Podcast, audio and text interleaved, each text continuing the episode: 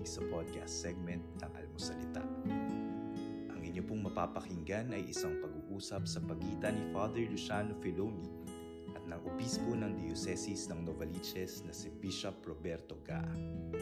Ito po ay mula sa Spiritual Discernment na isa sa mga segment ng Almo Collabs kung saan nakapapanayam ni Father Luciano Filoni ang iba't ibang eksperto sa pananampalataya at doktrina ng simbahan. Sa spiritual discernment, pinag-uusapan ang proseso at kahalagahan ng paggabay ng Panginoon sa bawat desisyon na ginagawa natin sa buhay. Nawa po ay makatulong at may matutunan po tayo sa episode na ito.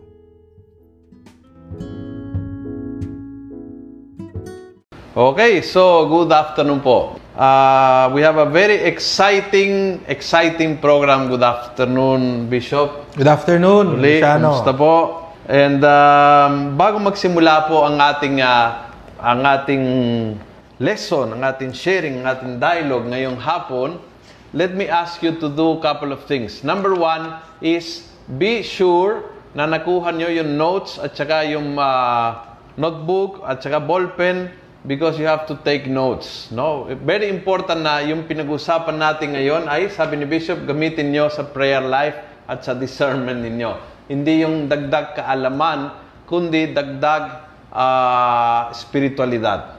Yan. So, take notes and then use them when you pray. Use them when you pray, when you discern. Okay. Number two, kindly share. Paki-click yung share ngayon. Ngayon mismo, ngayon, ngayon mismo. Uh, at the bottom of the page, you have, tapos dito may like, may comment, may share. Pagdating sa share, click nyo share and start a watch party. If you do that, naku, lahat ng contacts mo ay makakakita na you are watching something interesting and then they will join. But also, kung mayroong group chat, halimbawa, katekista ka, ikaw ay uh, miyembro ng choir, kung ikaw ay isang lay minister, pwede niyong i-share sa group chat ninyo. So, share. Share in Messenger. Pagpunta mo sa Messenger, uh, i-click mo yung group chat ninyo at automatically mag-appear. Lahat po ng kasama doon sa group chat ay makikita. Okay, so let's do it. Kayo, pati ako, share natin ngayon.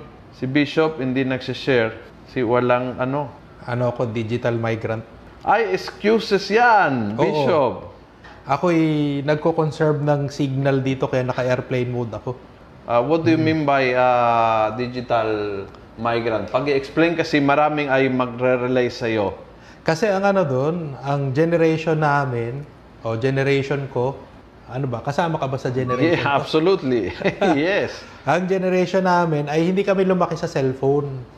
Hindi kami lumaki sa mga laptop, hindi kami lumaki sa ganun. Wala, non-existent. Ah, ang mga laruan namin, mga lata, mga mga tsinelas, eh, mga ganyan Oo, laruan oo, namin. oo. At ah, yung nung lumaki kami, wala kaming ganyan. Nung matanda na kami, doon kami nagkaroon ng cellphone, doon nagkaroon ng ng smartphone, na kung saan nandun na lahat.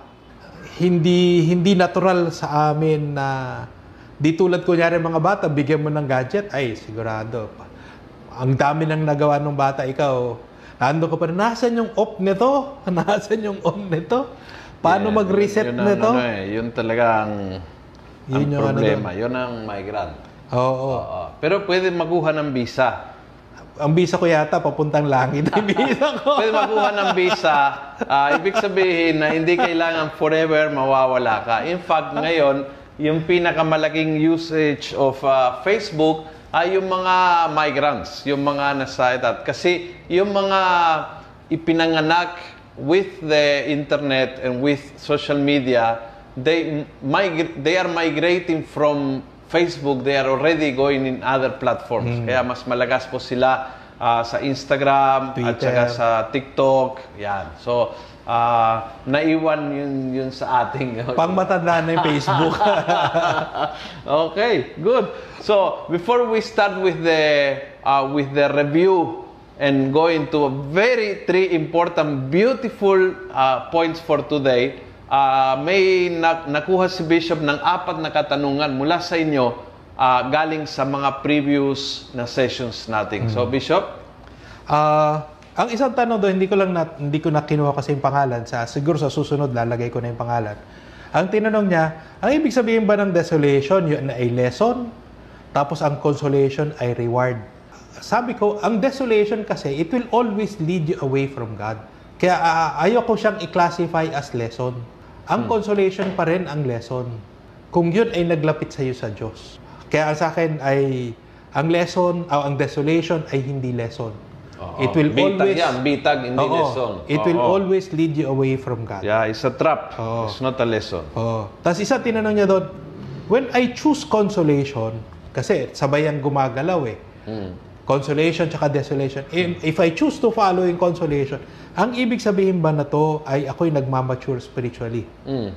Ang sagot ko doon, oo. Mm-mm.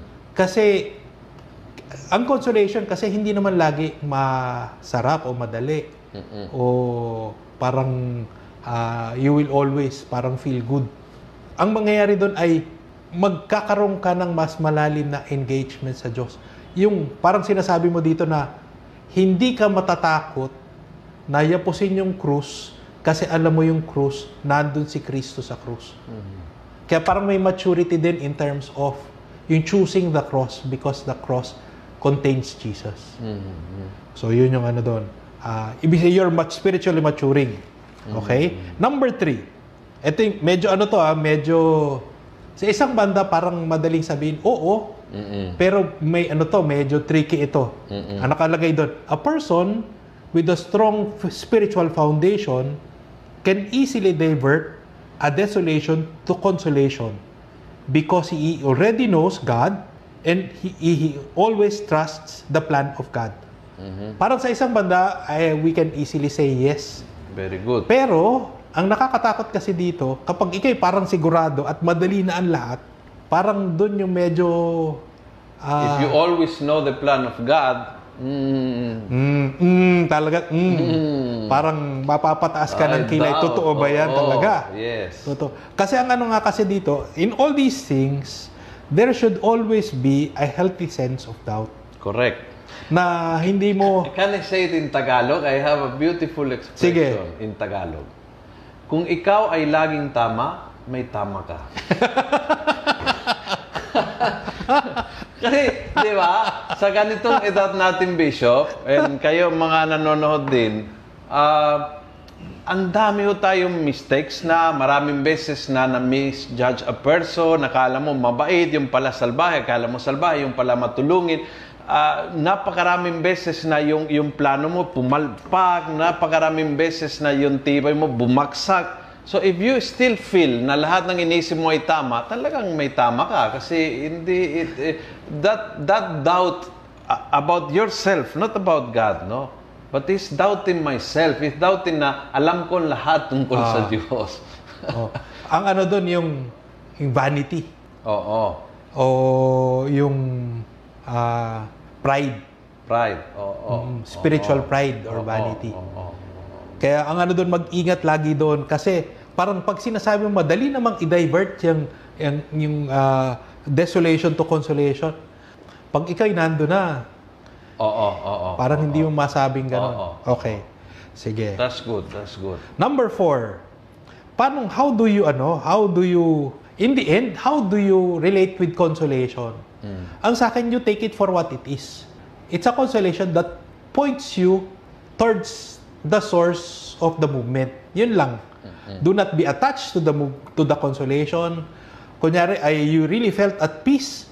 Parang every time, mahanap-hanapin mo na at yung, yung ano, parang naging stuck up ka na doon sa, na kahit nagbago na ng plano sa iyo ang Diyos, gusto pa rin yun yung gusto mo.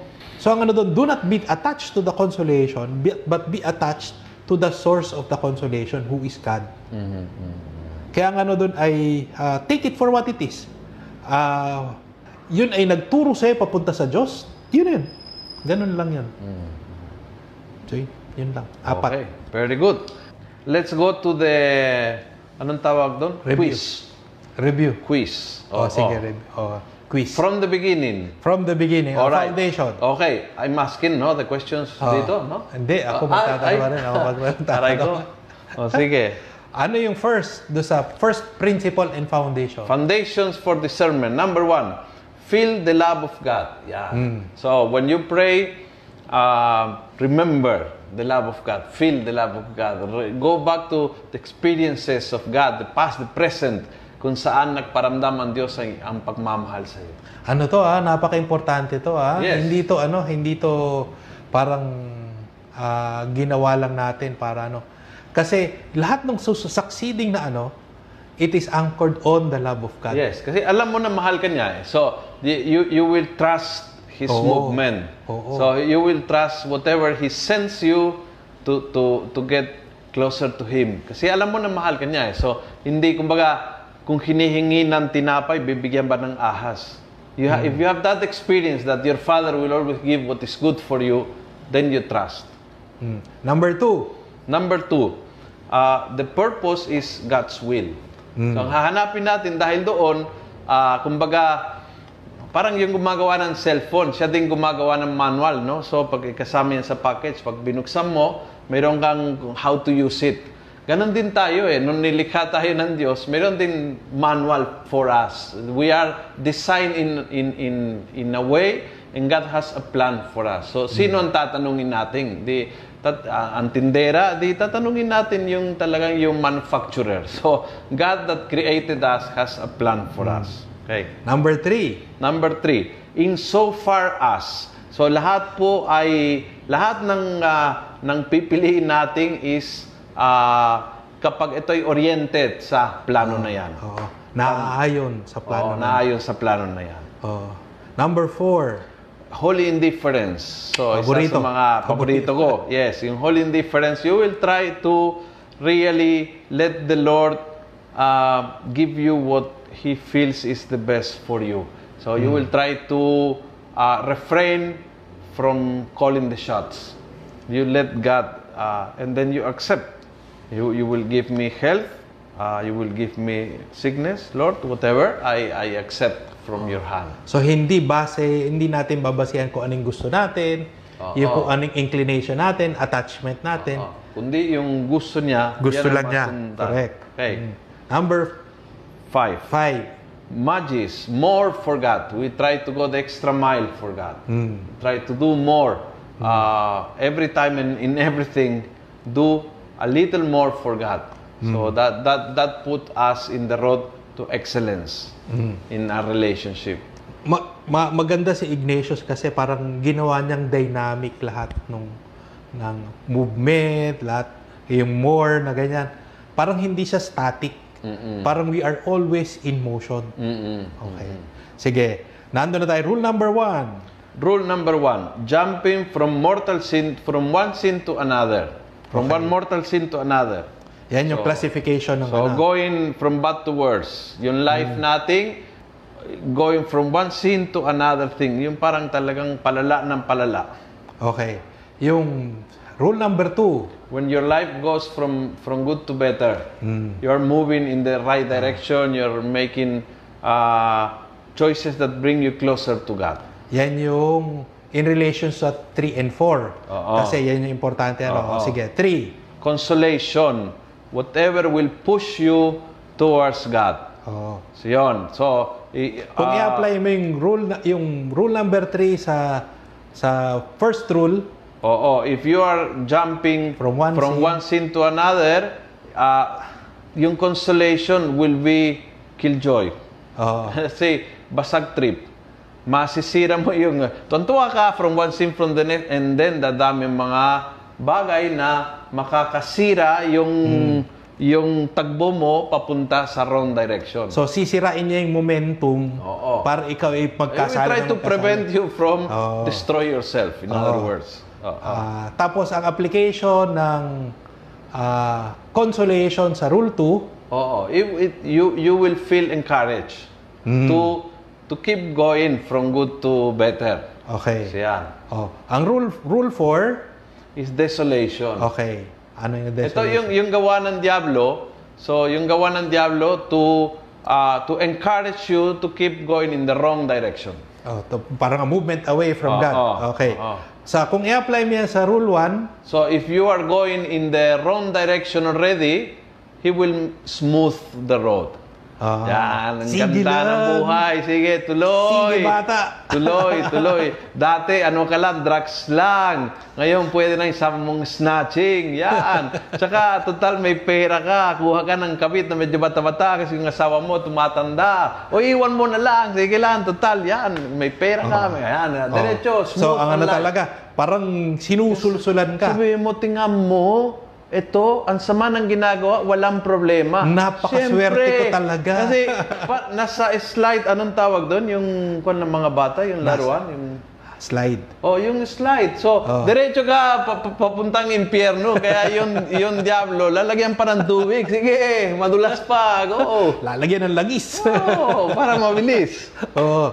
Oh, Kung i-apply mo rule number 4 sa rule number 2, Yan. If you are trying to do good, i- i- he will try to prevent. The evil spirit will try to destroy your peace. So that you will try to change ways. Sabihin mo, tingnan mo, I try to go to mass every day. I try to serve as a lecturer and commentator. Yung, pa, yung pala, pinag-uusapan si ganito, chinismisan ako, nakita, na-skandalo ako, talagang chismosa pala itong mga kasama ko, kaya hindi na ako magsisimba sa parokyang ito, lilipat na lang, ang sungit ng Paris priest. So, so all of the sudden, all your movement towards God gets distracted and, and the evil spirit ay natutuwa. okay. Very good. Oh. Rule number 5. Don't make a decision or change what you decided in consolation during the Yes. time of desolation. So, yun, napagdesisyonan mo when you were uh, in time of consolation, uh, don't change it on time of desolation. Huwag mong bitawan ang lahat. So, that's rash decisions. Yeah. Parang sinasabi doon na ah, wag mong babaguhin kasi ang nakaka-impluwensya sa ngayon, sa iyo ngayon, during desolation ay yung masamang spirito. Ang, ang sabi ni, ni St. Ignatius, ah, ah, I, I know in Spanish, ah, pinag-aralan ko in Spanish, but if you translate it in Tagalog, roughly will say, kapag nagdesisyon ka sa panahon ng desolation, if you make a decision, ang iyong spiritual director ay si Satanas. Yun. So, parang nag, nagpa-spiritual direction ka kay Nagpadala ka, Satanas. nagpadala ka kay Oo. Satanas. Oh, nakakonsulta ka pa sa pasaway. So tuwan-tuwa siya, ibibigyan ka pa ng payo kasi ah, he will really keep, you know, ah, talagang nag-away kami ng asawa ko. Hiwalayan ko na. Tama, hiwalayan mo na. Sige nga. Ang lahat may hanggana, ganyan, ganyan. Maintindihan naman ng Panginoon, ganyan, ganyan. Eh, Di ba gusto ni, ka. gusto ni Lord na maging masaya ka? Oo, susulsulang ka para talagang bibitaw ka sa mga ah, sa mga pangako, sa mga decisions in your life that you did in the right mind and heart and spiritual setting. Yeah. Mm. Okay. Oh, number 6. Teka muna. Basa mo na, basa.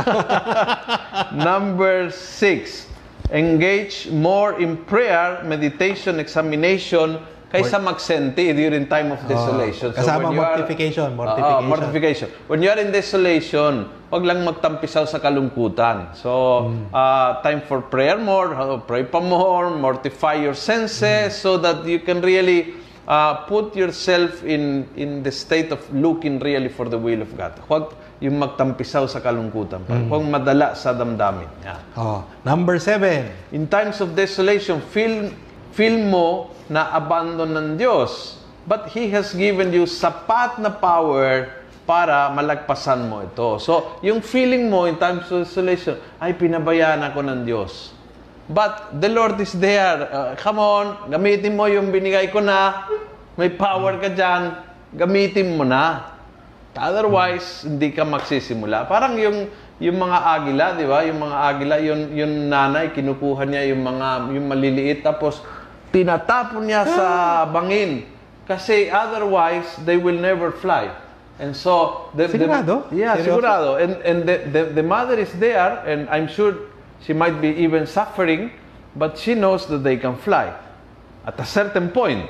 So the mother knows at this point they can fly, but they will never do it. So, and then eventually, seguro, si, minura nanay, but eventually, bago mamatay, eto na, and then they fly. And I think we are the same. The Lord sent us, we, we get angry, we get upset, uh, we tell him, get out of here, but then eventually we start to fly. Ano ba, epekto ba yun ng nasampal na ano? Ganon na yun. Oo, totoo yun. Okay. okay, oh. Next! Number number seven. In- ah, number seven naman? Seven. Oh, seven. number seven. No, no. Yan ang seven. Oh, number eight. Oo. May katapusan ang lahat. Yes. Ibig sabihin, yung, yung, yung, yung pagsubok na yan, yung problema na yan, yung unos na yan, yung desolation na yan, may katapusan. Yung consolation na yan, may katapusan. Oo. Because everything goes to, oriented to heaven. And so, uh, this life is really, really directed towards heaven. So, Mm. no problem is forever. Okay? Sa langit, walang beer. Walang problema. Yan. Oh, nine. Maraming dahilan kung bakit tayo nasa desolation. Okay. Can tatlo yun, be tatlo. caused by us. Not Okay. only by the, the Spirit. Minsan sinisisi pa si Satanas, wala, ni, ni- hindi alam ni Satanas kung anong kaluwahang ginagawa natin. Minsan kasalanan natin yon. Oo. Hindi naman, ma- mas, mas twisted minsan utak natin kaysa kay Satanas eh. No? Kaya nung, nung tanungin si Pope Francis kung, kung may kinatatakutan, sabi niya, yes, sarili ko. Because if someone can really destroy your life, that's you. Nothing else. Not even Satanas can touch you inside. But we have that power to destroy our life. So, yon. Uh, so you have to see, if I'm in desolation, uh, baka may dahilan. Baka may dahilan. Baka may I'm not praying. tayo. Baka, maybe I'm not giving time to my family. Kaya lumalayo mga anak sa akin. Eh, baka wala akong time sa kanila. Ni hindi kami nag-uusap. Ni hindi ako nakikinig sa kanilang kwento. So ngayon, I'm in desolation. mm, Parang ang gulo-gulo ng pamilya ko. Pero akong may gawa nito. Yan. Okay. Letter B. Ah, may letter ba yun? Oo, ABC yan. Minsan, dahil God want to test the graces na binigay niya. Time for rooting. Oh. Hey, yan. Tama ba? Tama. Okay. Letter C. Letter C, give us confidence sa plano ng Diyos. Hmm. Okay? So you you you doubt yourself but you trust yung plan of God. Ah, siguro dagdag na doon yung ano, ah, ibinababa ka sa poverty kasi all the more you trust in the plan of God. Make sense? Yes. Okay. Oh, number 10.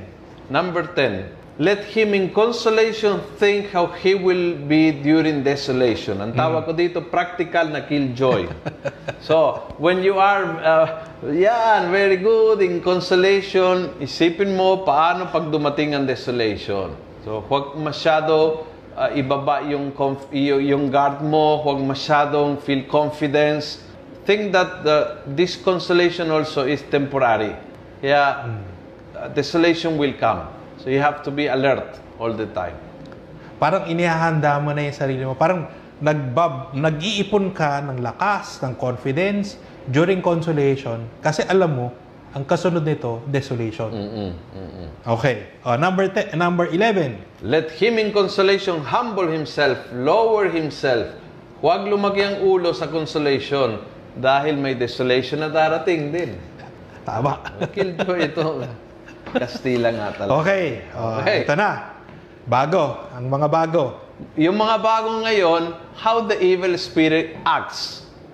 Oo. Kasi ho, ganito ho, no? Y- si Satanas, hindi siya... Excited ka na. Oh, excited. Kasi akala natin si Satanas, magpapakita yan na may mga sungay na nakapulaan, na nakakatakot. Pag nakakatakot, tatagbo tayo. So, it is not very effective. Hindi siya mag-present himself as a monster na nakakat... He is a monster, but he doesn't look like a monster.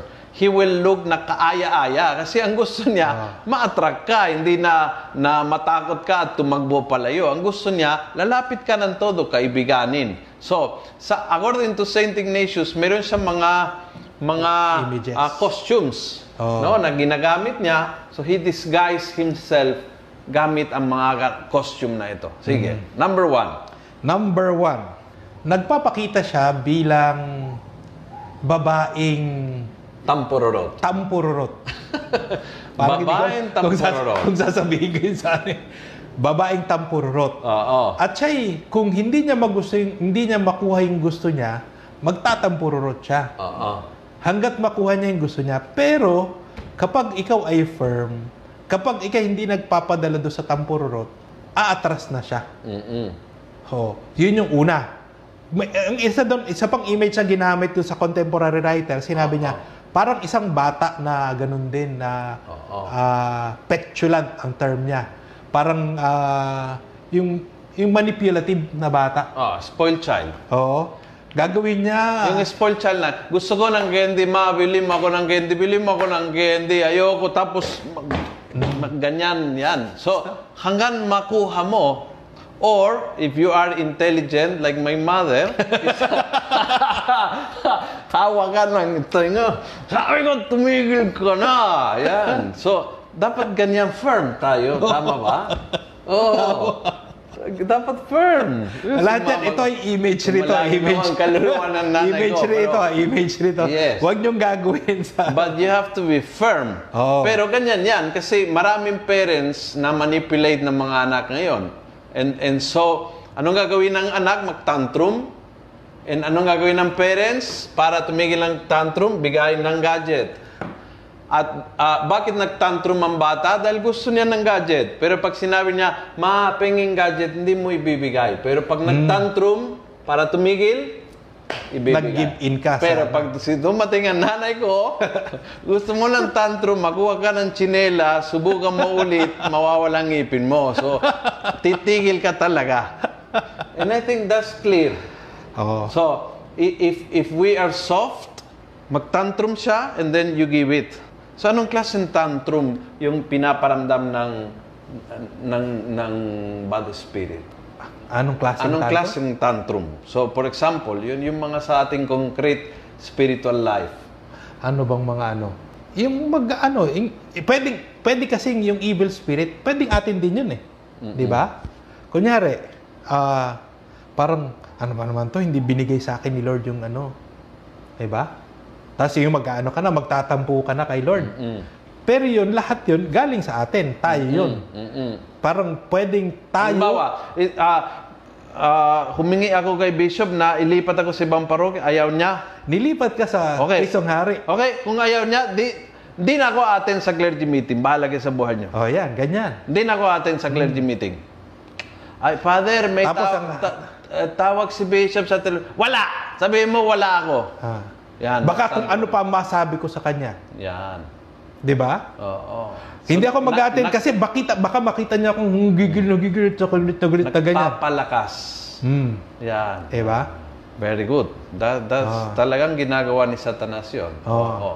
Oo. At, At susulsulan ka talaga. so, makita natin, pwede nating sabihin na makita nating ito kapag tayo ay into spoil, tantrum, Hmm. and uh, yung in tampororot. Pwedeng hi- hi- tayo, pwedeng ibang tao, pwedeng tayo yung yung ah, tayo yung spoiled, pwedeng tayo din nag-i-spoil sa atin o may May tao na nag-spoil Oo, sa atin. ay may tao na spoiled na we deal with Oo. yung person na spoiled. Correct. I remember yung ano eh, uh, th- there was a young priest that consulted me, very young, uh, newly ordained in one diocese in the province, and he said, uh, yung, yung mga kasama niya sa bikaryato, ng mga pare, nagiinumang gabi-gabi. And, and ayaw niya, nagtatantrum na sa kanya na ano. Yung "Ang ganyan mga pare? pala, eh, ayaw mo sa amin. Wala kang wala pakisama." kang pakisama, ganyan yan. Ah. Bago ka pala, yan. And, and I remember I I told that, no? Eh, That, that's Oh. the, the evil spirit, that's one of the things na iparamdam ng evil spirit na nagtatampo ako dahil hindi mo ako pinagbigyan. Hmm. Ang ano pa dun, yung, yung peer pressure, Yes. parang yung feeling to belong, di Yes, ba? Gagamitin. yes. Oo. Di ba? So yun. So marami yun. Yung mga kabataan makarelate kasi ganun yun. No? One of the normal ways is yung peer pressure. Ah, Sa, sa mga magsuta, kung mahal mo ako, patunayan mo naman na mahal mo ako. O sige nga, paano ba? Yung patunayan. Gusto ko yung kotse. Di naman, di makuha sa kotse, mura lang. di ba? Yung mga ganun. So, yan. Yun na yun. Oh. Okay. Okay. Yun yung yun yung good. una. Yan ang una. Oo. Pero ang sa akin ha, maganda kasi Pero ang next yung parang paborito ko. Na, nag, nagkaroon ng ano, nagkaroon ng muka na we can easily relate with yung Yes. ano, evil spirit. Yes. And Okay. also yung yung yung feeling kasi uh, already the word na spoil, uh, tampo, they will put the red flag. When you find yourself or someone else pressing you with this kind of things, ingat. Ingat. Kasi that's language of Satan. Mm. So if if we know yung kanyang lengguwahe, magiging familiar na ito nararamdaman ko, di naman galing sa Diyos yan eh. Mm. Halimbawa, yung, yung tampo, hindi naman galing sa Diyos yan eh. Parang it makes you it pressures you to become unfree. Yes. Kasi ikaw ay gagawa ng desisyon. Hindi dahil sa na, gusto mo. Oo, hindi na free yung magiging decision mo kasi pinressure ka na doon sa decision. Correct. So, ingat doon, mag-ingat. Okay? Oo. Oo. Actually, alam nyo, for example, ah, pag ikay kakasal, yung ang itatanong ng one of the most important question ng pare sa canonical interview ay ito, are you free? And and talagang titingnan kung talagang talagang kusa, talagang malaya, talaga galing sa pagmamahalang o mayroong ganitong ah, Pressure. pressure na galing Oo. sa mga ganon. Sa parents, Oo. Yun. sa in-laws. Okay, good. Okay, oh. Number 13. 13. Ang number 13, the evil spirit acts like a clandestine lover. Yan. Kabit. Pag sinabi mong clandestine, yung pasikreto.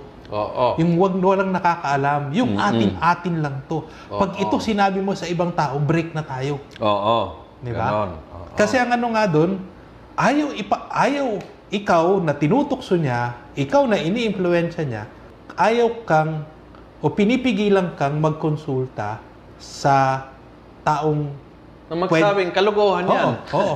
That, that's, no, huwag mong gawin yan. Huwag kang mag-resign. Paano? May mga anak ka.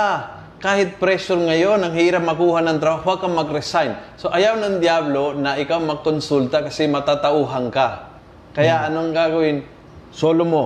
Solo mo hanggang sa magdesisyon ka ng solo ng Ng mali. maling-mali. ng maling-mali. Kaya parang ano eh, parang ah, secret lover, parang kabit. Yan, makita tayo, pero huwag mong sabihin sa asawa mo, ha? Kasi Oo. pag nalaman ni Tapos ang pangalan mo, nakalagay na pangalan mo, ano, iba. Iba yung, Oo. Oo, si eh. Kuya, ano. Ayun, ganyan si sa Kuya- cellphone, iba ang Oo, pangalan. Ibang Oo. pangalan. Oo. Diba? Oo, si, si Doktor ganito, yung pala, yan Ibang- na yan. iba na dinodoktor. Yan na yan. Oo, ibang dinodoktor. So, yun, para itago. Yun, so, I- Oo. secret word I think doon is itago. Huwag mong Oo. ikwento. Huwag mo ipaalam. Huwag mo i-share. Oo. Huwag, ka, huwag na huwag magkonsulta sa iba. Oo. Yan. Oo. Ah, tayo-tayo lang. And I think in spiritual direction, that's one of the most dangerous things. Oo. And when you Correct. want to do things on your own, and when you feel, I don't need to consult anyone, because I talk to God. Oo. Kaya yung mga nagsabi na yung aking relationship, I don't need uh, yung church. Ako, direkta ako sa Diyos. Naku, Nak- that's the most dangerous relationship. When, when you feel that in anything and in everything and in all the time, you have a direct line with God. Very dangerous. Ang ano nga doon, even yung mga spiritual giants, kahit si Teresa of Avila, meron siya spiritual director. Of course. Even the Pope. Even the Pope. Ah, kaya nga ano nga doon, parang lagi ka sanang merong sounding board na yung when you open up yourself, asahan mo na magkakaroon ng ibang tao, ibang perspective do sa sa problema mo or concern mo. Yes, it, it puts at least some objective view. Yung, yung parang tiniting, ti- tutulungan ka na tumingin mula sa ibang perspektibo yung problema mo. At least, yon. Uh, but but some people, if you talk to a spiritual director, will really help you to find yung yung mga steps na tungo sa Panginoon. Ah, But even a friend, even Oo. talking to a parent, yung yung tipong bagong hiwalayan mo yung asawa mo, kausapin mo yung yung parents mo na matagal na nag-asawa, nagsama, dumaan sa maraming crisis.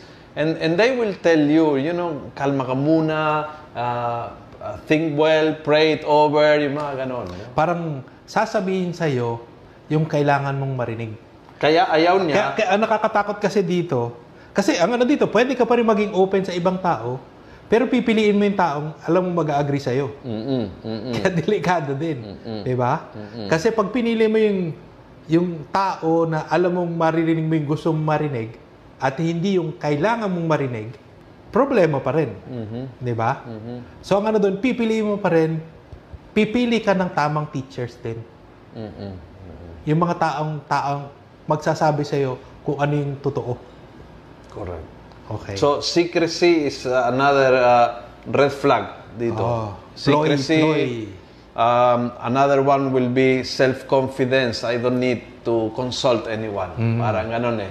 Ah, matalino na ako at saka eksperyensyado Oh. na ako. I don't need to talk anyone. Matanda na ako eh. Mm. Ah, alam ko na yan. Nako, 30 Tinandaan. years na akong madre. Papunta ka pala, pabalik na ako. So hindi hindi ko hindi ko kailangan, hindi ko kailangan yung pa pag usa-usap. Yan, delikado yan, pride. Superior ako. Ako yung mother Oo, general. Mother General pa, yung mga ganyan. Oo. Hindi ko na kailangan yan. Naku po, lalong kailangan mo. Hmm. Babalik tayo ulit doon sa healthy sense of self-doubt. Yes, yes. Oo. Correct. Oo. Ang, ano, ang lahat ng itong ginagawa natin ha, this is practical knowledge. Mm-mm. Hindi ito teaching for us to feel good. Hindi ito teaching for us na, ah, aha, ayun pala yung nangyari nun. Ito'y gagamitin natin for our everyday or day-to-day life. Yes, yes, yes. Kaya ingat. So, ang pinag-usapan natin, paano tayo niloloko ni Satanas?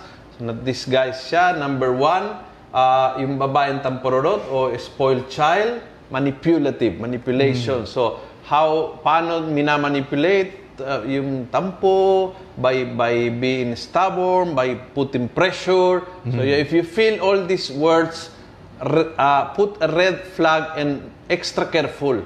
Ingat, parang landmine. No? Be very careful how you walk. Second is yung false lover. So ito yung uh, intimate but in secret, at atin na lang ito, huwag magkonsulta. So yan. Um, keep it secret. Don't talk to anyone. And uh, just do your own decision between you and me and you feel lang kausap mo ay Diyos ng direkta, I don't need anyone to interpret. The Lord appears to me sa dreams. Sinabi ng Panginoon, gawin ko ito sa dreams. Basta ako, sunod ko yan. Ingat. You can really get very wrong. Okay, number three na discuss. Number 14. Oh, number Okay. The evil spirit acts like uh, an army commander. 14. Okay. Wherein the army commander, nag explore siya ng weakness mo in terms of fragility or unpreparedness. Yun yung una.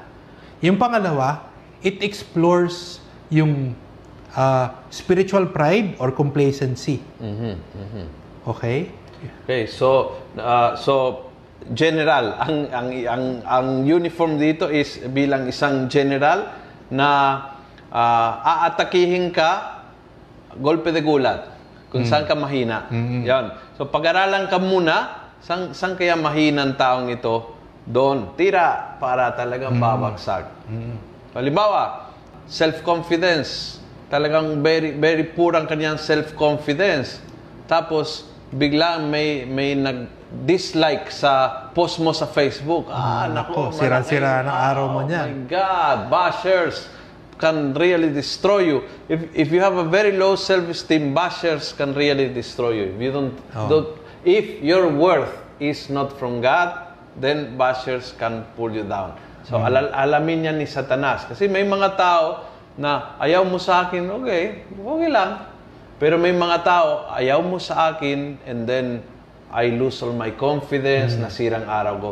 So pag-aralan ka niya, kung saan ka mahina, pang, doon ang mga missiles. Oh. Bali, Yun ang dalawa part yung inaano 1. niya. Yun ang part 1. one. Okay. Part yung two? part 2 naman, ah, do- kung saan feeling strong ka, Mm. doon ka ah, relax. Relax. Kasi ako, ma'am, matagalan kong pare, wala akong problema sa ano sa obedience. So, wala akong Obedience, walang problema. Ako, mahal ko lahat ng superiors ko mula nung maliit ako. So, walang problema ako. Wala, walang mangyari yan. Obedient ako. So, when you feel too confidence na ah, that, that's not an issue for me. Yan. Yan na. Yan, Yan sabihin, na. sabihin ni Satanas, sige, Yeah. doon. Ah, hindi mo issue ang celibacy, ha? Sige, kumanda ka. Padadala Bang! kita ng mga ang Yan. iyong weakness. Yes, yes. Mga mahabang buhok. Yung mga may bigo-bigo. Ah, hindi, hindi na bigo. Pero yun, kung ah, kung ano ang ah, you feel very you feel mo very confident, feel mo wala wala akong Oo. problema diyan. Kung, ang yun nga, eh, nakakatawa nga eh. Yung, yung weakness, parang ano mo pa eh, parang maintindihan mo eh. Pero the evil spirit is really cunning, tuso talaga ang evil Oo. spirit na kahit yung, Even your yung, strength. yung strength, kaya niyang gamitin yun Yes. against you. Kung kaya alerto tayo kung yung strength mo is you feel secure. When you feel very secure in your strength. So yun, yun ang problema kasi ang ang umiral doon is yung pride. Mm-mm. Kasi you start to feel very secure. Siya ang, siya ang sabihan niyo, Father, maganda yung seminar para sa mga kasama ko sa Lectors and Commentator. Dapat umaten sila. Kasi talagang bagay na bagay yung seminar sa kanila. Eh sa'yo, ah hindi, okay ako. Ako, okay lang. Okay na wala. ako, okay na ako dyan. Sila ang kailangan umaten kasi sila sila mga chismosa, sila ang mga immoral yung iba, ganyan eh. Ah, ako okay lang ako. Yan. Patay ka na. patay ka. 50% ka na. 50-50 ka na. Okay. Oh. Very good. Oh, sige. Ah, baka may tanong dyan. May tanong. Sige. Ah, sabi ni Lex Evangelista, when you suddenly feel low and lessen your interest in your ministry, it rattles your mind, doubting your personal decision and credibility that drops you to be tempted and lost your willingness. It's a comment. It's a Oo. comment. The question is from Heidi Morena Nunez, Bishop Gaa. Base po sa aking karanasan, minsan po pinili ko ang paggalaw ng Espiritu papalayo sa Diyos. Subalit, ang Diyos mismo ang hindi lumayo sa akin. Naramdaman ko pa rin siya. Kung mayroon tayong paggalaw ng Espiritong papalapit sa Diyos at paggalaw ng Espiritu papalayo sa Diyos, pwede rin po ba makaroon tayo ng paggalaw ng Espiritu na nagbabalanse ng mga pangyayari? Ang mabuting espiritu, lagi niyang ninanais na ikay lumapit sa Diyos. Hindi mangyayari na yung masam- mabuting espiritu o yung Holy Spirit ay gagalaw siya magpapalayo sa Diyos. Kaya ang ano nga doon ay yung good spirit will always bring you closer to God. Ang ano doon, ang nakakatakot dito, yung yung evil spirit will can make itself appear na pinalalapit ka sa Diyos. Pero in the end, parang pain lang pala 'yon. Para ikay kumain, ikaw ay ika nga ay kumagat. Pag ikay kumagat na, huli ka na, dawit ka na niya. So ang ano nga doon talaga ay ikaw ay mag-iingat na wag kang lagi mong lagi mong iestimahin yung yung paggalaw na titingnan mo na ang bawat paggalaw sana o lahat ng paggalaw nito nung sinasabing galing sa mabuti ay laging papalapit sa Diyos. Yun yung sinasabi doon na ano eh, ah, yung start, beginning, end ng paggalaw. Yung start, beginning, end ng paggalaw, dapat consistent, lahat papalapit sa Diyos. Hindi pwedeng kahit isa doon, lalo na yung panghuli. Yung N. Oo. Oo. Lalo yung N. Lahat yun dapat papalapit sa Diyos. Oo. Kung ang mangyari doon, yung una, o papalapit sa Diyos. Yung pangalawa, papalapit sa Diyos. Yung pangatlo, ay para bagang hindi na papalapit sa Diyos. Papalapit na sa sar- sarili ko, kung anong gusto ko, papalapit sa masama. Hindi yun mabuting spirito. Dapat consistent yun ay papalapit sa Diyos. So ang ano nga doon, yun yung parang lagi nating iingatan. Yun yung mas ba kailangan nating bantayan. Okay. Sabi ni Sophie uh, Kudiamat, what a very fitting tandem to discuss the practical things in our relationship, knowing the possible things that happen in our life in this world. Easy way to understand the facets of our existence in this world. Thank you, and please continue the mission, fathers. Ang sa akin ha, parang I think the mission now is in their hands. Itong knowledge na ito, it is supposed to be put in good in in in your good use. Hindi ito hindi ito lecture na natapos sa lecture na hihintayin nyo o kailan yung exam. Ang exam nito ay yung inyong pang-araw-araw na buhay. pang-araw-araw. Oo.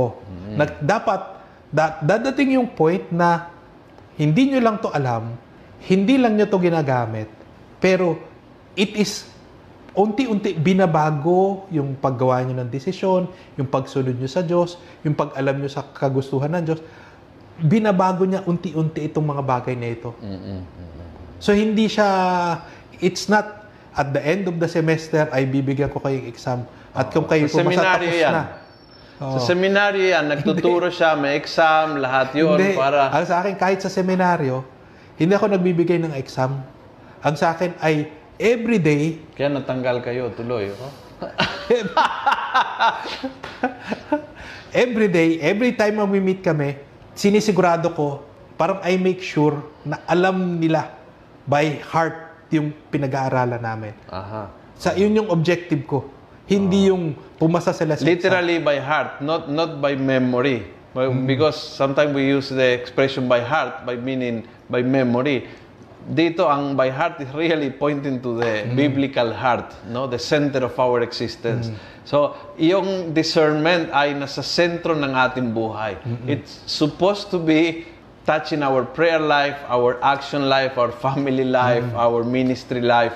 Yun lahat ng aspeto ng ating buhay. Oh. Kaya nga sa akin, ang imbitasyon ko sa inyo, kung meron kayong tanong, i-post nyo lang din yung tanong nyo kung kung do sa dating dating ah, episode o yung iba ano kasi sa akin ah, sa akin din kasi yan yung gauge ko sa mga seminarista at kahit sa inyo nakukuha nyo ba talaga Mm-mm. nakikita nyo ba itong inaaral natin sa inyong buhay ngayon Okay. at doon nyo makikita doon sa tanong Yan. To, maganda. Sabi ni Neil Rodriguez, Father, Bishop, it's really a pleasure listening to you.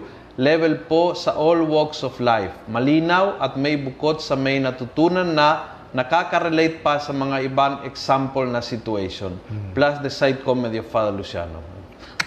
grabe ka Oh, side comedy. Sa susunod, ikaw na talaga Komedyante. magtuturo. Komedyante ako. yung ano, once you have, sabi ni Ron- Ronilda, once you have noticed that there is a presence of evil spirit in you, ano pong practical remedy? babalik ka doon sa rule number number 6.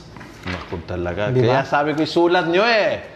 Rule number 6. Isulat nyo, mahirap. Ang sinasabi doon, intensify your prayer, More prayer. prayer, More meditation, meditation. self-examination, at Yes. saka mortification. Mortification. Yun yung ano doon.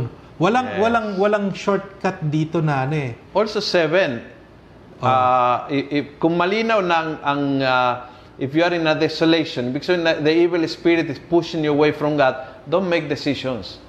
Oh, number. That, that, that, oh. that- if, if on this time you start making decisions, if you're like, ay, magre-resign na lang ako, hiwalayan ko kaya yung asawa ko, ay, ay, naku, naku, naku, naku, naku, resign from the ministry. This not is a good, is not a good time to make decisions. And I think the evil is so good in that. Oo. You know, I, I have seen, uh, Bishop, I, I live with four priests that left the ministry. And, and it's so painful to see that they are deciding in the wrong moment. I, I, I, you don't even say that th- there is a wrong decision, but the moment is important. If you are really, kung, kung yun, yun nagdadrive ng kotse mo ngayon ay ang evil spirit, huwag mong pahintulutan na siya maging ah, taxi driver mo kasi it will, will bring you to disaster. And so, if you really in a moment of desolation, you start making decisions, and I think the, the evil spirit tries to do that. Mm. He really tries to, to, to make you really make major decisions. I mean, we are not mm. talking about simple decisions, no? Uh, here it comes time for divorce, here it times come for leaving the ministry, here it mm. comes time to walk out uh, from the ministry in, in the parish. These are the times when we become born again, we change religion, we become agnostics. So this is the time to, and usually uh, there is nobody makes a right decision uh, guided by the evil spirit. Siguro kung i-extend natin yung rule number 13, Mm-mm. parang sa akin, in terms of imagery, ang evil spirit parang anay yan. Mhm. Ang anay, hindi mo nakikita sa ano eh. Nandun siya sa loob, nakatago sa mga loob ng kahoy, sa loob ng pundasyon. Pero silently, uubusin niya, uubusin niya yung laman ng kahoy. Yes. 'Di ba? Sa labas, parang okay siya, 'di ba? Yes. Pero nangyayari pala sa loob, kinakain na sa loob yung yung laman nung nung Yes. kahoy. Na ang sa akin parang later on, parang you might be we might be surprised na ganito na yung damage na ginawa ng Yes. evil spirit. And wo- ano ang damage bagong bumagsak? Kasi eventually babagsak yan. Empty. Kasi ang ano nga doon, feel empty Oo, inside. Oo. So that that I think that's a sign when when there is too much shallowness, yung ma- mababaw ang buhay. Even yung buhay na spiritual can be mababaw. Yung yung tipo yung relationship with God is depende kung naiyak ako sa prayer meeting, masaya. So kung masaya pupunta dahil naiyak ako. So if you start to feel so empty inside na you only live by by what kind of feelings then that's very dangerous. Oh. Kaya nga ano nga dyan, parang, ang ano naman doon, hindi naman isang kagat ng anay lang yan eh. Di ba? Libo-libong trabaho. anay yan, na Yes, maano, yes, di ba? yes. So ang ano nga doon talaga, parang, hindi yan nangyari overnight. Parang kailangan mo bantayan talaga yung sarili mo. Ano nasa na nga ba ako papunta? Kami, ako, ako kahit obispo, kahit pare, we are always in a constant state of movement. Papuntasan ako. Di ba? Ako ba ay, pwede akong hindi jumping from one mortal sin to another, pero I could be jumping from one venial sin to another. Di ba? I could be making one bad choice to another, hindi naman siya sin. Di ba? So ang ano doon, parang kailangan ko bantayan yung mga ganyang bagay. Kasi ang ang ang kung ang Diyos mahaba ang pasensya, mahaba din pasensya ng masamang espiritu. Gagamitin niya rin talaga yung uubusin ka niya from the inside. May time. He has all the time. Oo. Okay, ah mayroon po dito isa. May tanong ding ako, Father. Napansin, Bishop, ang ibig niya sabihin. Okay, Father, napansin ko, lang po, bakit yung hindi masyado malapit sa Diyos, bakit parang sila pang bibiya, binibiyayaan ng sobra? Pero yung malapit sa Diyos ay parang hirap na hirap. Kasi nga, Kaya- kaya kasama, kaya kasama yan sa attraction ng evil spirit. Oo. Diba? Rule, ano eh, ano ba, eh, consolation and, and Oo, parang yung sinasabi mo kanina, ang evil spirit, hindi siya magpapakita ng halimaw. Oo. Di ba? Kunyari, ikaw ay lalaki, magpapakita yan bilang sexing babae. Di ba? Correct. Attractive. Oo, Ang oo. kasalanan, ang kasalanan, meron siyang attraction eh. Di ba? Kaya nga, kaya nga paulit-ulit tayo doon sa kasalanan. Kasi nga, attractive siya, masarap siya. Di ba? Kaya nga ano nga doon, parang, oh, mag-ingat tayo sa mga ganong bagay. Kasi yun yung mga ganong bagay ang nagpapahina ng pundasyon natin. Nagpapahina ng ating will. Nagpapahina ng ating reasoning. Mhm. So lahat yun, parang kailangan nating bantayan, repasuhin natin yung ano, yung mga nangyari sa buhay natin para hindi tayo magpapadala at gagawa ng decision dahil sa mga bagay na yan. Correct.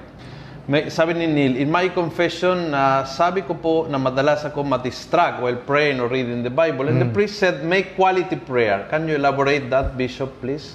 Bishop, nakasulat dito.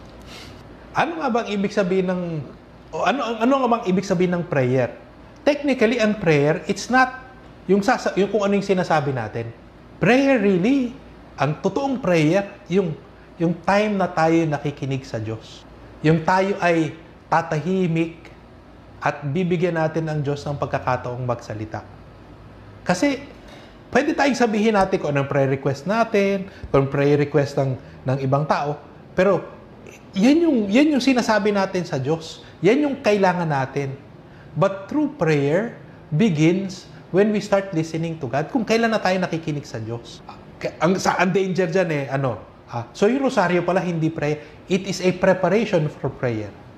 Parang pinakakalma tayo sa pamamagitan ng paulit-ulit na Ama namin, Abaginong Maria, Luwalhati sa Ama. Pinakakalma tayo, parang pinatatahimik yung ating kalooban, inaalis unti-unti yung distractions natin para tayo ay tunay na makinig sa Diyos. Kaya nga ano sa akin, when we really give, yung, ang quality prayer para sa akin ay yung tumahimik ka lang. Kahit walang nangyari, pero yung tumahimik ka lang at nag-antay ka, even that is quality prayer. Huwag nating anahin na dahil may, may umulan ng, at may kasamang kulog, yan yung quality prayer. Hindi eh. Ang prayer really is just to be available before God. Yun nga yung contemplation eh. To behold God. Mhm. Ah, ito ang ah, tanong ni Jason. Ah, I think was from last ah, or last or two programs ago, I remember. Now, Jason, now, now I remember. Bakit po gusto gusto mo magbago, subalit palagi kang dinadala sa kasamaan, sa kung saan ka mahina, paano po makabalik sa tawag niya? Ang sa akin, unang-una awareness na kung ano yung nangyayari sa'yo. Oo. Diba?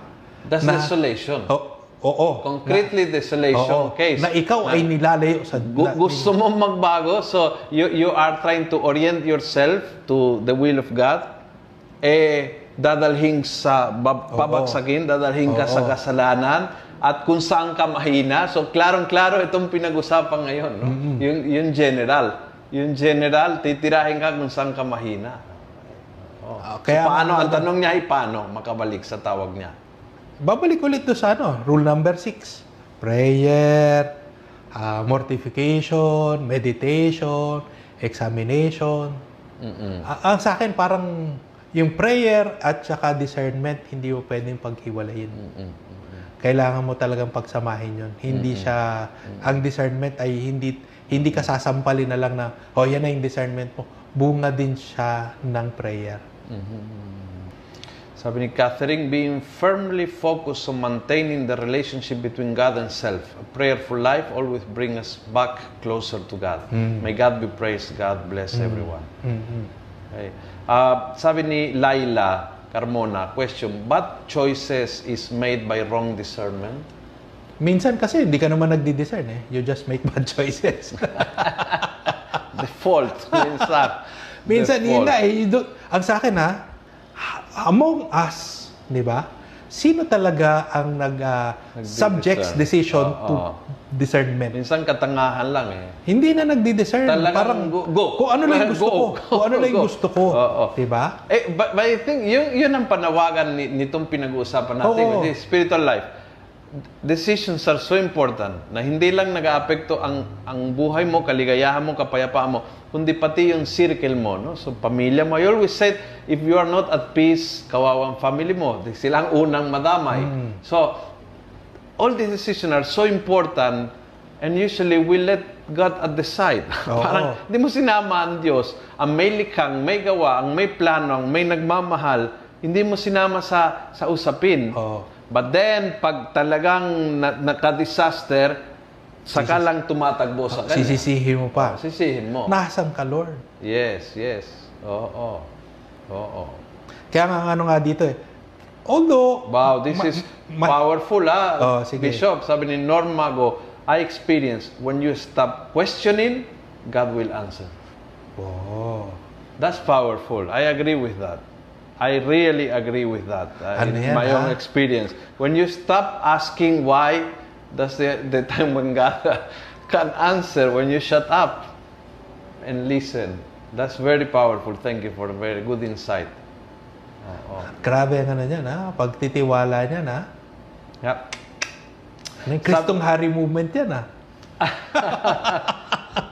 Sabi ni Fermina, God has given us the power and we pray that His guidance be with us at all times. I enjoy this conversation. Thank you, Bishop and Father, for enlightening, us, uh, enlightening us. All these are happening in our life and prayer always help. Ang, ang suggestion ko ha, parang try to practice one rule or kung ilan rules ang kaya nyo, practice nyo, practicein nyo. Huwag nyong, wag nyong isulat sa notebook, tapos bubuksan nyo na naman next week yung notebook. No, buksan niyo yung prayer. nyo. Buksan niyo yung pra- prayer. oo. Oo. Practicein nyo. Tanong ni Rene, Father Luciano, yung pong mga malayo sa Diyos na pinagpala, ano pong kanilang good or bad karma? Ayaw kong anuhin yung karma. Hindi naman karma yun. Oo, hindi Oo, karma. Well, is, le- let's go, palitan natin yung salitang good or bad karma. Ah, good spirit or bad spirit. Yun. Oh. So, Ang- y- ang- yung mga tao na very basic to to uh, principles, no? Kung yung mga tao, if they are oriented towards bad, then uh, the bad spirit will uh, will will Oh, take will over their smooth lives. Oo. will smooth the way para dire-diretso na sila. Oo. And you are oriented towards God, the bad spirit will try to mm, guguluhin ka Oo. to distract you. But it's not good or bad karma, it's good or bad spirit. Ang sa akin, inaano ko dyan yung ano eh, yung parang cost of discipleship. Mm. What is the cost of discipleship? And also, the what is the cost of non-discipleship? Di ba?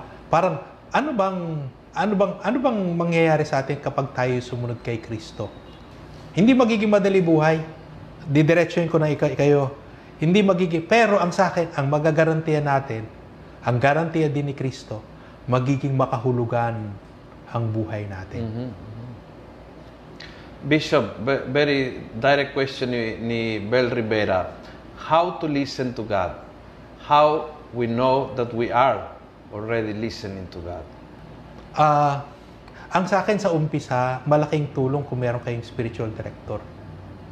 Kasi yung spiritual director, it will, Si, sino pong pwede maging spiritual director? ikaw.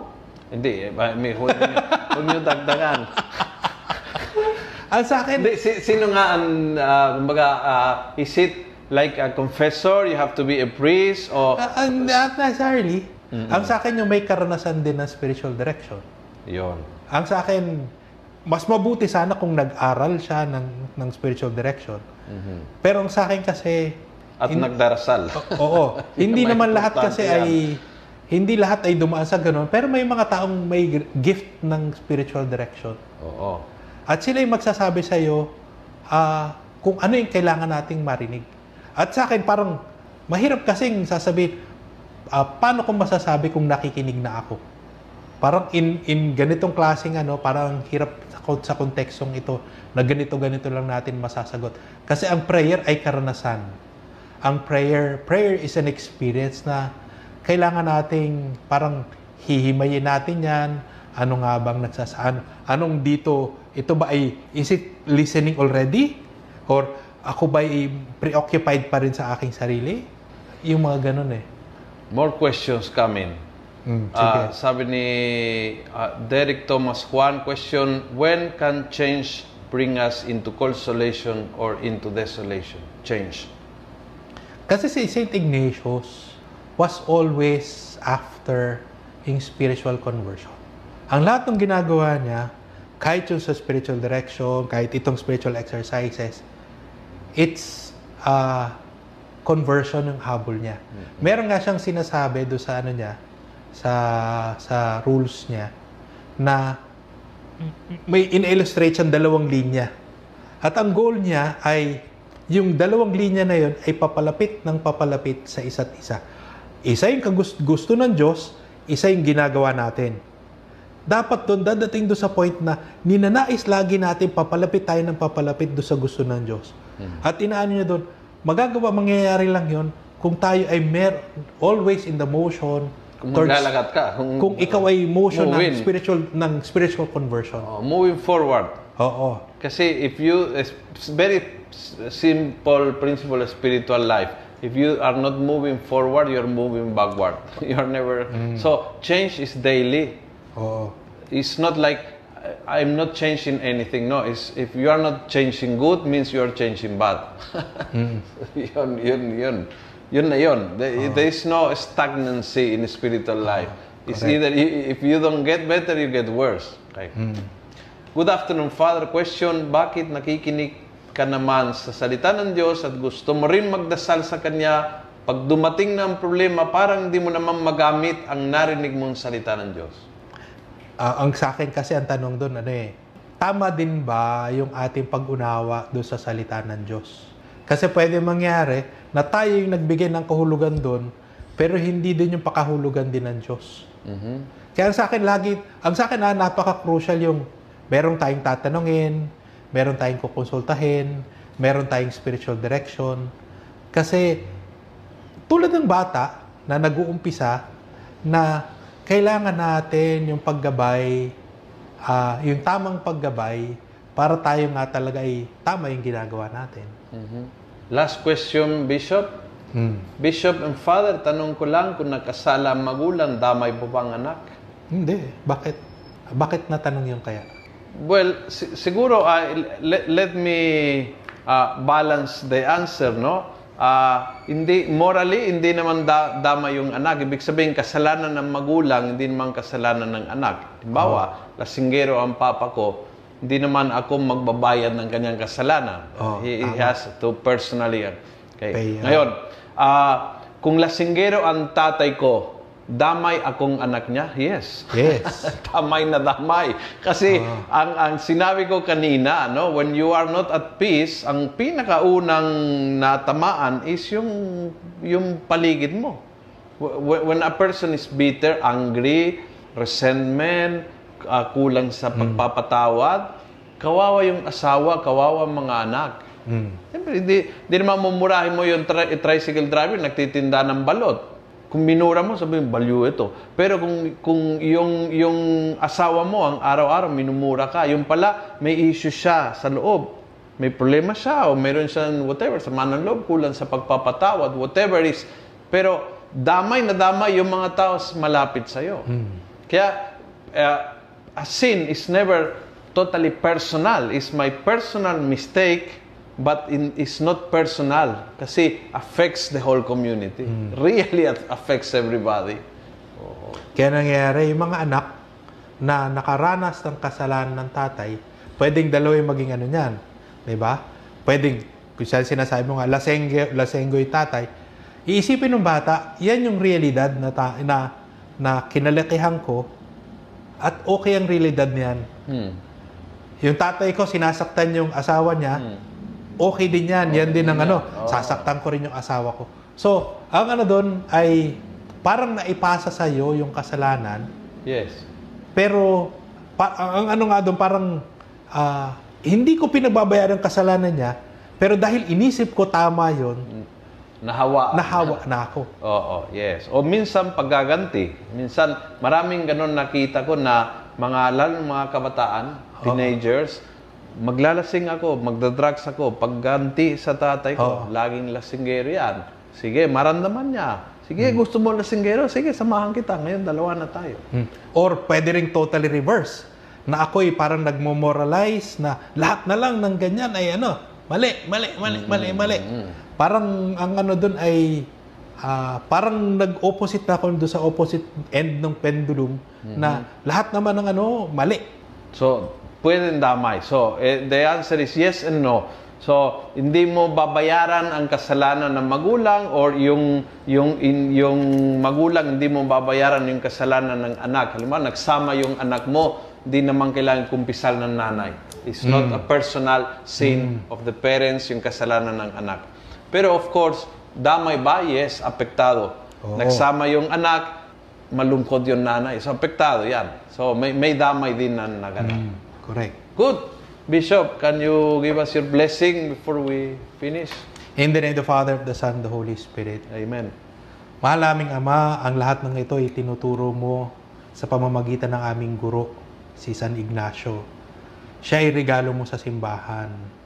At ah, marami nang nakinabang dito sa kanyang regalo sa simbahan. Nawa Panginoon, mapakinabangan namin itong regalong ito, buksan namin ito, aralin namin ito, gamitin namin ito. Natunay siyang maging kapakipakinabang sa simbahan, sa aming pamilya, sa sarili namin, para ang lahat ng regalo na pinagkaloob mo sa amin ay tunay na makapagbigay kadakilaan sa iyo at matuklasan namin ang kagustuhan mo para sa aming buhay at mahanap namin at pasumpungan ang aming kaligayahan dito. Ang lahat na ito hiniling namin sa ngalan ni Kristo namin Panginoon. Amen. Amen. Sumayin niyo ang Panginoon. At sumayo rin. Pagpalain kayo ng makapangyarihang Diyos, Ama, Anak, at ng Espiritu Santo. Amen. Amen. Thank you po and see you next week. God bless. Maraming salamat po sa pakikinig. Huwag niyo pong kalimutang i-click ang follow button sa podcast channel na ito upang matunghayan pa ang iba't ibang episode ng Almo Collabs. Maaari niyo rin pong i-like ang Facebook page ng Almo Salita para makita pa ang ibang mga content katulad nito. Maraming salamat po sa pagiging mga cyber missionaries, mga kaalmosalita, and together, let's make the Word of God viral. Every day and everywhere.